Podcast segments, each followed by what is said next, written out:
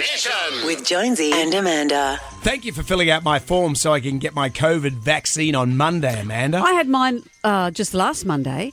The entry site where they put Yeah. the needle in, that gets a bit tender. That's the only side effect I've had. Yeah.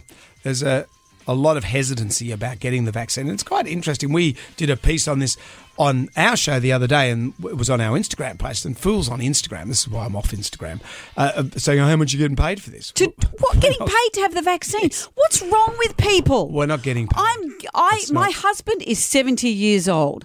I want I care about his health. I care about society's health. I want our our world to open up. I want our city to open up. I'm a, a civic minded person.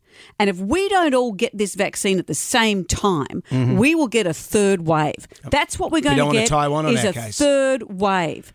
And it's extraordinary, isn't it? Where's the public health campaign telling people that there's statistics that say, oh, well, you're all going to get blood clots? That's not true. Mm-hmm. We need big, loud voices telling us it's going to be okay. It's a 1 in 200,000 chance with the blood clot And thing. you're not going to die from a blood clot. Well, the blood clot thing as well is working itself out. You know, when the pandemic, the Spanish flu one came through in the 1900s, people went and just got the vaccine. And it was with a glass, old school glass syringe with a needle, and they would share the needle.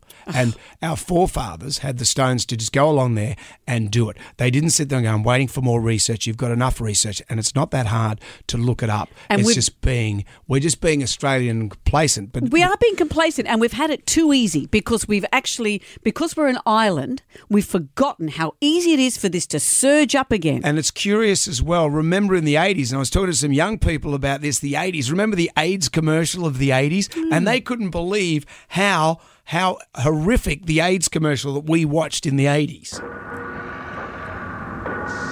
At first, only gays and IV drug users were being killed by AIDS. But now we know every one of us could be devastated by it. The fact is, over 50,000 men, women, and children now carry the AIDS virus.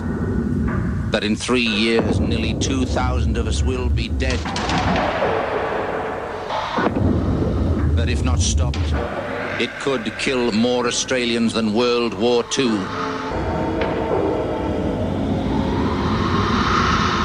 That's what we had in the 80s. You know what we've got now? This is this is our ad now. COVID 19 vaccines continue to roll out to those most at risk. People aged 50 and over can now be vaccinated at selected sites and soon at general practices. It's voluntary, free, and the best way to protect you and your community. To find your local clinic and keep updated as more locations are available, go to australia.gov.au. Very dramatic, is it? So in the in the 80s, I never had sex in the 80s because of this. The fact is, over 50,000 men, women, and children now carry the AIDS virus. That in three years, nearly 2,000 of us will be dead. And now we've got It's voluntary, free, and the best way to protect you and your community. You know, they said that the movie Fatal Attraction scared people into stop having affairs. Mm-hmm. That the AIDS ad stopped people, in, scared people into not having unprotected sex. We need an ad. We need a public A campaign. health campaign.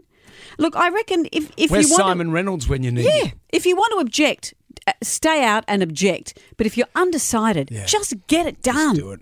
Jonesy and Amanda's Jam Nation.